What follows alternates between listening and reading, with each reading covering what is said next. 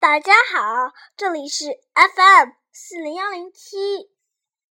今天我要讲的故事名字叫做《Horseshoes Are Just for Good Luck》。今天是放假的日子，嗯，这一段时间都是放假的日子。不过现在快开学了。说到放假，我们那最好就读一个关于放假的故事。在这里，我给你们说，快到元宵节了，而且快开学了，你们有没有准备好啊？好，故事就开始吧。Introduction: Everyone has a special summer they treasure as the best summer of all. Mine came when I was nine years old, and it started after my first train ride along. That short ride out to the city began my summer long exploration of new surroundings. Even now, the pattern of smells, sounds, and textures seems so immediate that I can imagine myself back there. When my father first suggested that I visit Gram, his grandmother, at her big beach house, I had no way for of anticipating the outcome. I had never seen an ocean or a beach. Dad said he had loved spending long, lazy summers here, and his enthusiasm colored every story he told. Leaving home, I kept asking my dad, but what is it like there? And he said, the entire environment of a beach town is different from a, the city. People have chosen to enjoy a different way of living. You'll see, raising with routines of the life in the city. I wasn't sure what he meant by a different way of living.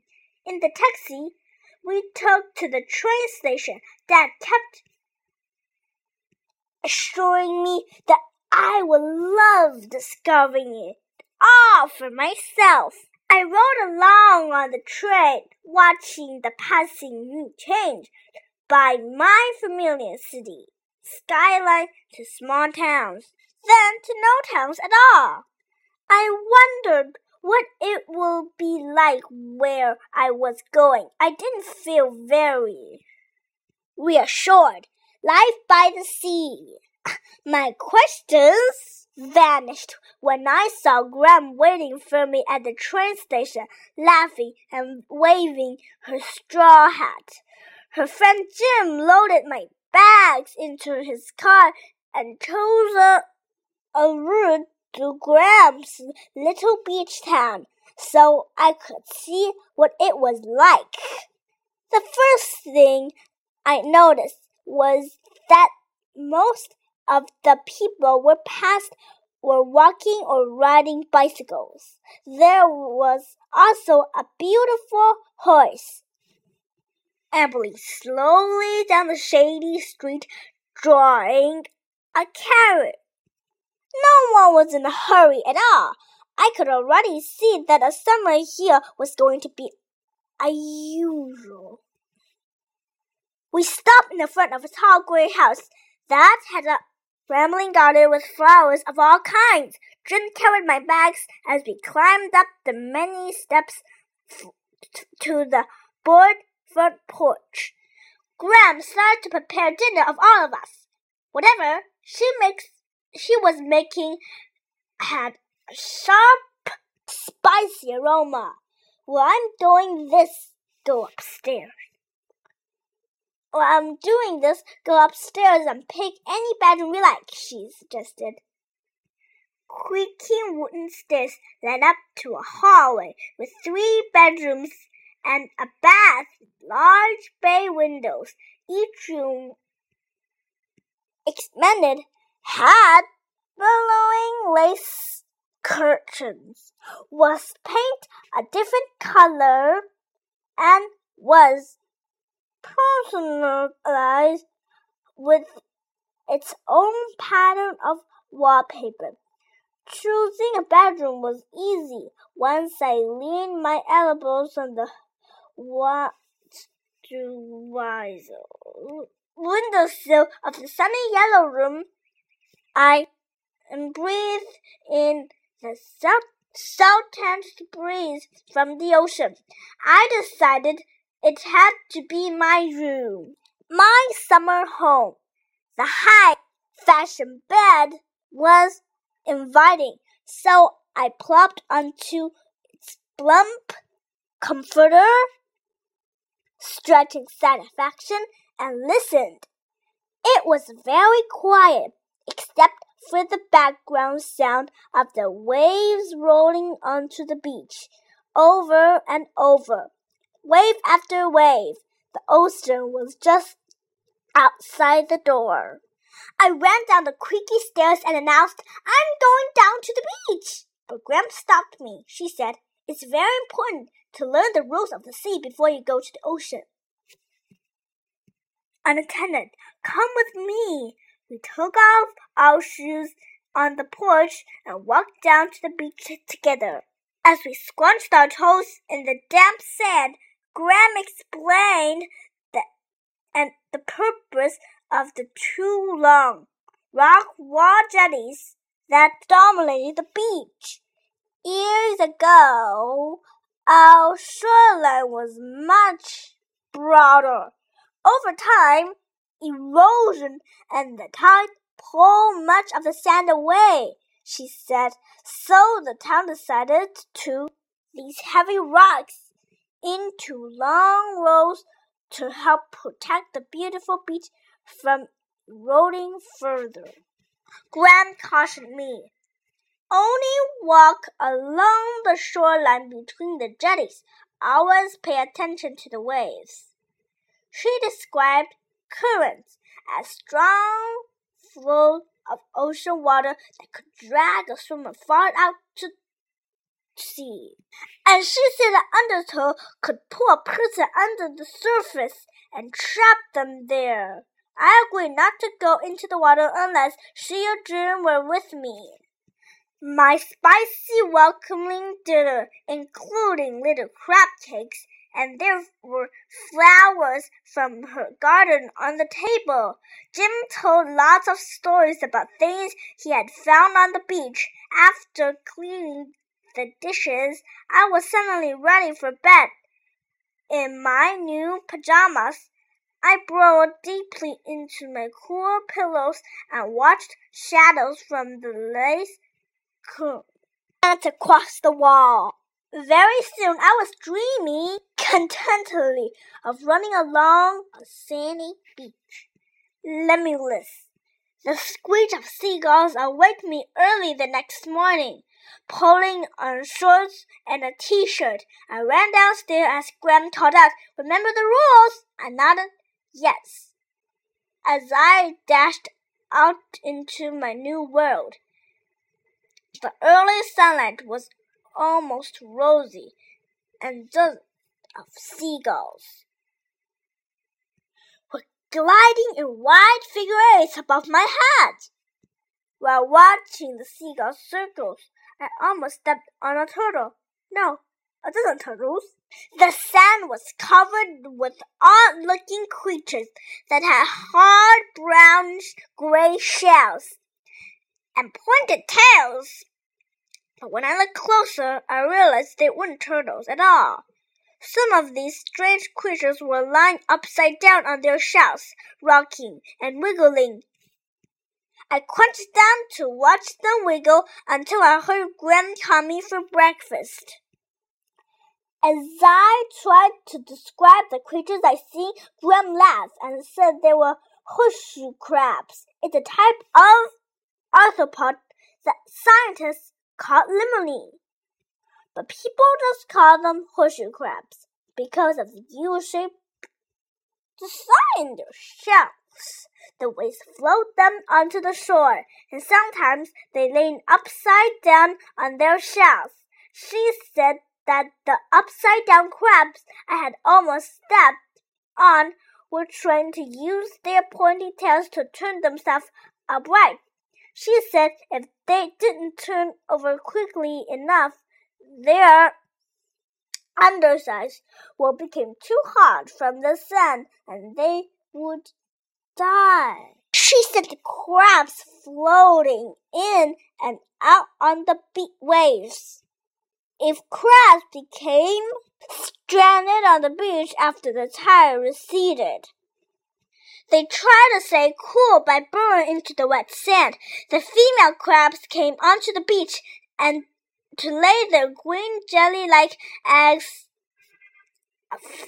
a few inches under the sand. One female horseshoe crab might lay as many as 80,000 eggs in one season. Within two weeks, these eggs will develop into tiny larvae, and the larvae will be washed out into the ocean. These young larvae were tailless, but toward the end of summer, they were molt, and they developed tails. Gram explained molting is when an animal sheds its skin, fur, or feathers, and then grows back new ones. Animals often molt because they are growing larger.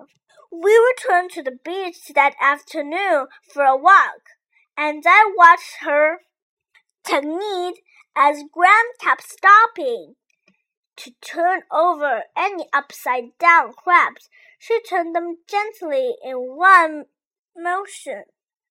She also put several of the stranded crabs back into the ocean to swim away. I was certain I saw her give a little pat to one or two of them. Gram described the horseshoe crabs as long distance swimmers, but added that when they get tired, they just turn over and float on their shells, as if they were little boats. When they are hungry, they stop swimming and gradually sink to the bottom of the ocean, where the water is saltier and they find abundant stores of food. Horseshoe crabs are considered very valuable creatures. Scientists study them to learn more about their nine eyes and nervous system. Their blood is used to test for some human disease and also to test new drugs. Horse, horseshoe crabs may look odd, but they have have adapted to their changing environment and surviving for 350 million years since dinosaurs roamed the earth. Rescuing. I immediately assigned myself the role of chief rescuer of valuable arthropods. 呃，对不起，刚刚打扰我一下，那个妈妈手机有个打电话，我要继续吧。Every morning became a rescuing mission. Rescue mission. I turned over stranded crabs or tossed them back into the waves. If seagulls hadn't reached them first to eat their tender parts, sometimes I tossed them from the end of the rock jetty wave and wished them good luck as they swam away. Many times they float back in and become stuck in the shore again, but I soon learned when the waves would take them farther out into the water. I also tried to chase birds away when I saw them eating the eggs. But Gram told me I shouldn't leave the birds I should leave the birds alone because for many years this had been their way for getting the food they needed on their flight back north. Early one morning, I walked out to discover any everything had changed again. there was not a single horseshoe crab in sight. I ran back to the house to ask what hap- what had happened to them. It's all right, Gram said. The crabs are done laying their eggs. They'll be back next year. I was disappointed, but I hoped that I could come back to Grand Big Ocean House again next summer. I walked back to the beach and plopped down onto the warm sand, watching the seagulls circling overhead. My crabs zoo campaign had been exciting new adventure. Thanks to Gram, I had learned about the ocean environment, helping nature a little, and had seen a world a whole different way of living. Now I was ready for whatever my next summer adventure might be. 这是那个小孩子说的，他说：“Read the follow-up stories. Ants in my bed and bats in the attic at level T。” 这个是 level T 的书，就是有美国孩子 T 级的书。好了。时间用的太多了，可能你们，嗯，等一会儿我再录啊，嗯嗯，再见。哦，对了，在这之前，我先我先再见之前，我先说说的那些你们可能不懂的单词啊。好，我们就开始说吧。Help nature a little。哎呀，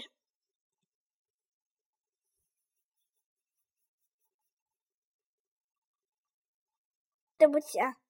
第一个是 burrowing，就是把土刨起来；还有第二个是帽子就是它不是那个里头说了的 shed skin，就是把它的它们长长大了，那个皮太小了，就就跟我们换牙一样，就把那个皮就掉了，然后就重新长新的词。